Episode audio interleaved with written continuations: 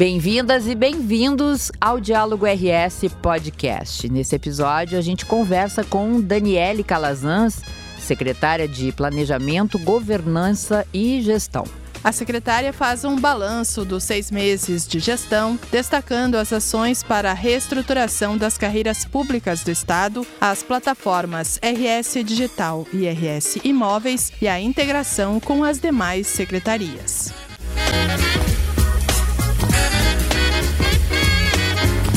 Secretária Daniele Calazans, prazer tê-la conosco aqui de novo no Diálogo RS Podcast. Prazer é todo meu, é muito legal estar aqui com vocês novamente e principalmente agora, passados os nossos primeiros seis meses, para falarmos aí tudo que a gente fez, tudo que está em andamento e as demandas que nós temos trabalhado aqui para o Estado. Para começar o nosso bate-papo, exatamente essa a minha pergunta, né? Esses seis meses de gestão, qual é o balanço das principais ações tomadas pela sua pasta? Atuamos ativamente na reestruturação do IP Saúde, que era algo que era necessário. Nós precisávamos enfrentar esse tema. Foi um tema em que foi trabalhado com muito diálogo, conversamos com todas as entidades, com todas as categorias, levamos o assunto para a Assembleia, o projeto de lei foi votado e agora a gente tem aí o desafio de melhorar as condições de atendimento para a população, para os servidores públicos que são beneficiários do plano. Mas além disso, trabalhamos muito na integração das secretarias em alguns projetos estratégicos desde lá do Super Estiagem no início do ano, quando fizemos um programa estrutural com todas as ações voltadas à questão da estiagem, que é muito importante e precisamos trazer algumas ações estruturantes. Então a secretaria tem coordenado essas ações. Ainda no viés da sua transversalidade, nós atuamos junto com a educação Secretaria de Obras no programa Lição de Casa, que trouxe ali o mapa escolar. Hoje vocês conseguem, o cidadão consegue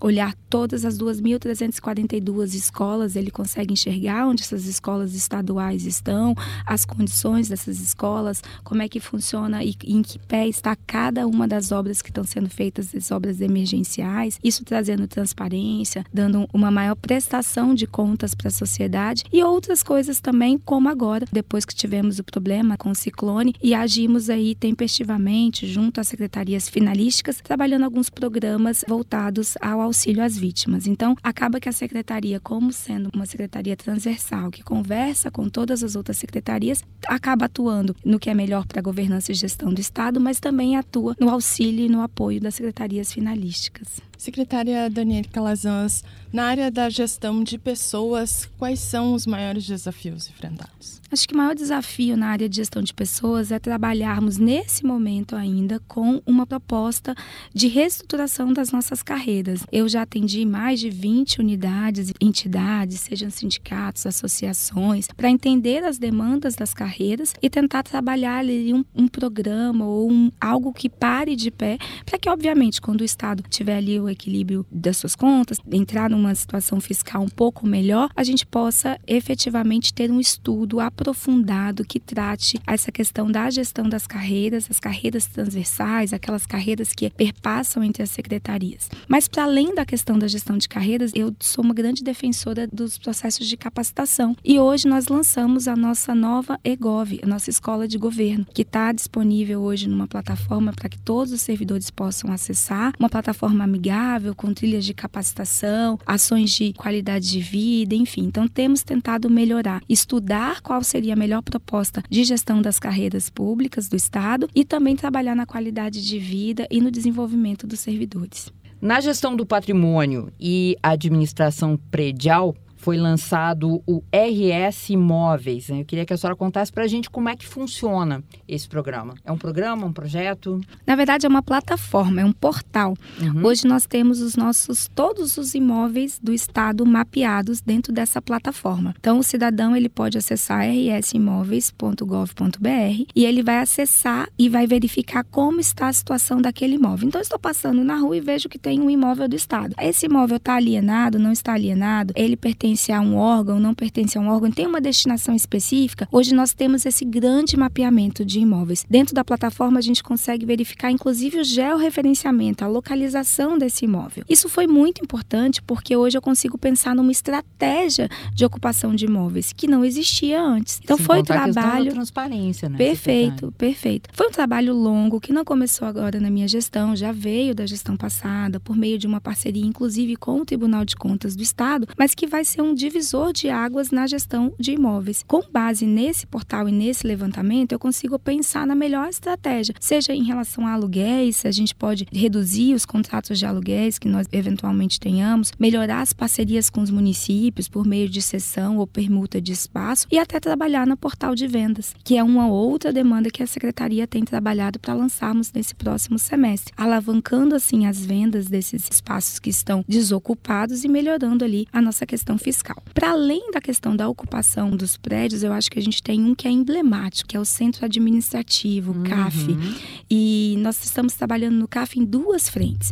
Primeiro, estamos modelando uma parceria público-privada.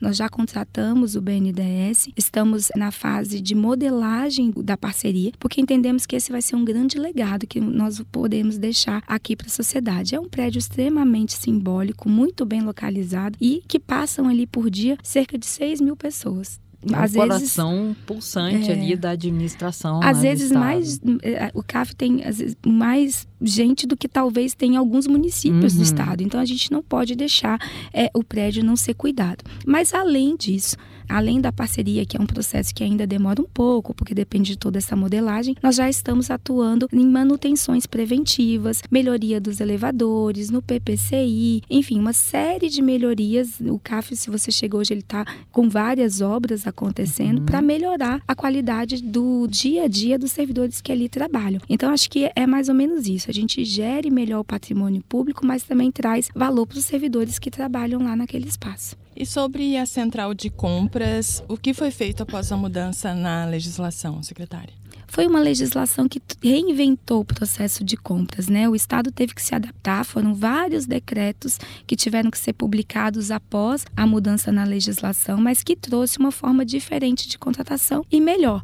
Então, a nossa central de compras já é reconhecida aí no Estado, no, no governo, como uma das maiores centrais, as melhores centrais de compra do país. E agora, com essa mudança na legislação, nós fizemos capacitação, capacitamos todos os órgãos vinculados, melhoramos a gestão de compras e com certeza a gente vai conseguir a partir de agora ter uma maior eficiência na área de compras. Pensamos que é necessário que a gente faça compras especializadas, centralizadas para melhor alocar o recurso. E aí essa estratégia de compras foi totalmente reformulada, provocado inicialmente pela questão da mudança na legislação, mas que o Rio Grande do Sul se adaptou prontamente. A legislação foi publicada e na sequência nós fizemos as nossas adaptações. Então, em que pese o Estado poder ter um prazo maior, o, o governo federal ter dado um prazo maior para os estados se adequarem à lei, nós já, na vanguarda, fizemos as adequações necessárias e saímos na frente. Sabe que é bom a gente estar falando em todos esses assuntos, porque a gente se dá conta que o escopo dessa sua secretaria é incrível, né? Olha, a gente mesmo que está acostumado com os temas, com os assuntos, mas é uma abrangência, tem trabalho pra caramba, né, secretária? É bastante trabalho. É muita coisa. É, e ainda nessa ótica que a gente vinha falando do planejamento e estratégia, os principais desafios do Estado têm sido quais? Pois é, né? A gente não pode deixar de, de falar do planejamento e do orçamento, que é o nosso carro-chefe aí, vamos dizer assim. O Estado, por um grande período, né, ele passou por problemas fiscais, algumas questões que não impediam até de, de se fazer um planejamento correto. Hoje, o que a gente tem enfrentado, estamos conseguindo é, endereçar dentro da secretaria, é incumbinar nas secretarias uma lógica de planejamento. Então, o que fizemos? Primeiro, nós voltamos para o nosso mapa estratégico. Somos um governo de continuidade, mas a gente precisava, depois de passados quatro anos, realizar alguns pequenos ajustes, de acordo, inclusive, com o novo cenário econômico, com o novo cenário fiscal e com a- a população ali após a pandemia. E aproveitar o que tem de positivo nessa continuidade, Exatamente. né? E aí fizemos uma revisitação do nosso mapa estratégico, que é onde realmente a gente quer chegar. Isso foi feito em parceria com todas as secretarias, secretarias, com o governador do estado e após a publicação do mapa estratégico fizemos o processo do nosso orçamento plano plurianual. Então, estamos encaminhando agora no dia 1 de agosto para a Assembleia o PPA do estado que olha o estado numa lógica de quatro anos, onde a gente realmente pretende chegar, qual população que a gente pretende atingir, como faremos para chegar lá, e isso vai estar refletido na peça do PPA, que foi feita também em colaboração com a participação de todos os secretários, de todas as áreas técnicas, com envolvimento pessoal do governador. Então, eu acho que a gente passa a chegar num estágio em que a gente coloca o planejamento no local que ele deve estar. Antes de gastar o recurso, vamos planejar como melhor gastar esse recurso. Até porque o orçamento ele é uma peça fixa, né? Cada escolha quer dizer que é deixar de fazer alguma coisa. Então, cada uhum. escolha é uma renúncia. Então, por isso é muito importante planejarmos. Fazendo um planejamento de longo prazo é o melhor dos mundos. Na sequência, faremos aí a primeira LOA sobre a minha gestão e ela tende a ser uma peça que vai refletir aqueles projetos prioritários que foram colocados no plano plurianual. O que mais podemos esperar em relação à melhoria da gestão e do planejamento do Estado? Assim, são muitos desafios e eu tô e eu e a equipe, né, estamos muito muito felizes em poder participar desse processo, né, de consolidação, né, aquilo que veio desde o governo passado, várias mudanças, várias reformas, o, o Rio Grande do Sul realmente na vanguarda aí de outros estados com ações que são realmente disruptivas, como eu coloquei aqui, a questão do, do painel, do nosso PPA, enfim, várias outras ações que a gente vem tocando, mas somos um estado extremamente digitalizado. Eu comentei que somos aí o o estado mais digital do país e temos 94% dos nossos serviços digitalizados. E aí nós entendemos que antes disso nós precisamos também ter uma governança muito clara e estratégica de tecnologia da informação. Então a secretaria vem aí no próximo decreto de estrutura que deve estar saindo com a consolidação, ela vem com a criação de uma subsecretaria voltada à governança e estratégia de TI, porque eu acho que talvez seja um ponto que esteja faltando, pensarmos a melhor alocação de recursos, pensarmos a melhor forma de contratação de TI, porque somos sim o estado mais digitalizado e por isso precisamos pensar antes e, e ter uma lógica de planejamento e de governança da estratégia de TI. O orçamento, como eu disse, ele é escasso, a gente precisa escolher onde aplicar. Então, quando a gente aplica, a gente tem que aplicar bem. E recursos de tecnologia da informação é muito importante para o desenvolvimento do Estado. Então, temos aí esse spoiler que eu já estou dando aqui para vocês, Ai, que mas que eu acho que vai melhorar e talvez daria a amplitude que a secretaria precisa hoje para atuar em todas as áreas, apoiando, obviamente, não só a gestão do governador, mas todas as secretarias finalísticas. Secretária, e quando a gente fala em RS digital, não parece uma coisa autoproclamatória, assim, ah, somos o Estado e tal. Mas acho que é importante a gente esclarecer, até para quem ouve, quem acompanha a gente, como é que funciona essa definição? Como é que chega-se a esta conclusão de um Estado ser o mais digital?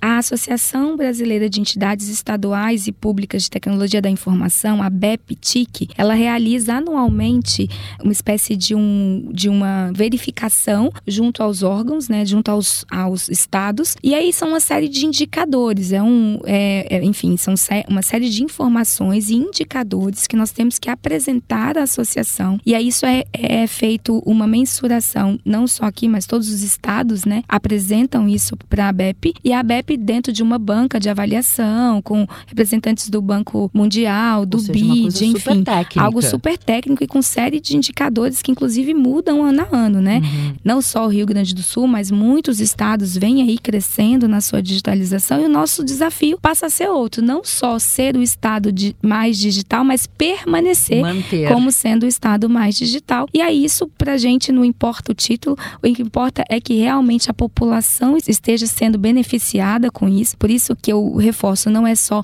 digitalizar por digitalizar, a gente tem que trabalhar a experiência do usuário. O usuário tem que entender que aquele canal, o acesso é melhor por ali, facilitar a vida do cidadão. Isso a gente só vai fazendo, melhorando cada dia mais. Vencemos a primeira batalha, que veio ali depois da pandemia, numa necessidade muito grande de digitalização dos nossos serviços. Hoje, cerca de 700 nossos oferecidos aos cidadãos são feitos de forma digital, mas o nosso maior desafio agora é melhorar e aprimorar esses serviços que são prestados. Então, somos sim hoje, né, o estado mais digital do país, mas a gente quer que a experiência do usuário seja a melhor possível. Então, continuamos trabalhando aí para conquistar também esse título que não vem de uma associação, mas vem ali a partir do que a gente presta para a sociedade e que a gente recebe de feedback.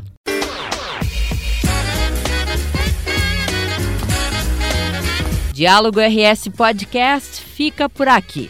Eu sou Nara Sarmento. E eu, Andréa Martins. Esses e outros conteúdos estão disponíveis no portal de notícias e no canal do YouTube do Governo do Estado e nas plataformas do Spotify e Rádio Web. Um grande abraço a todos e até o próximo episódio.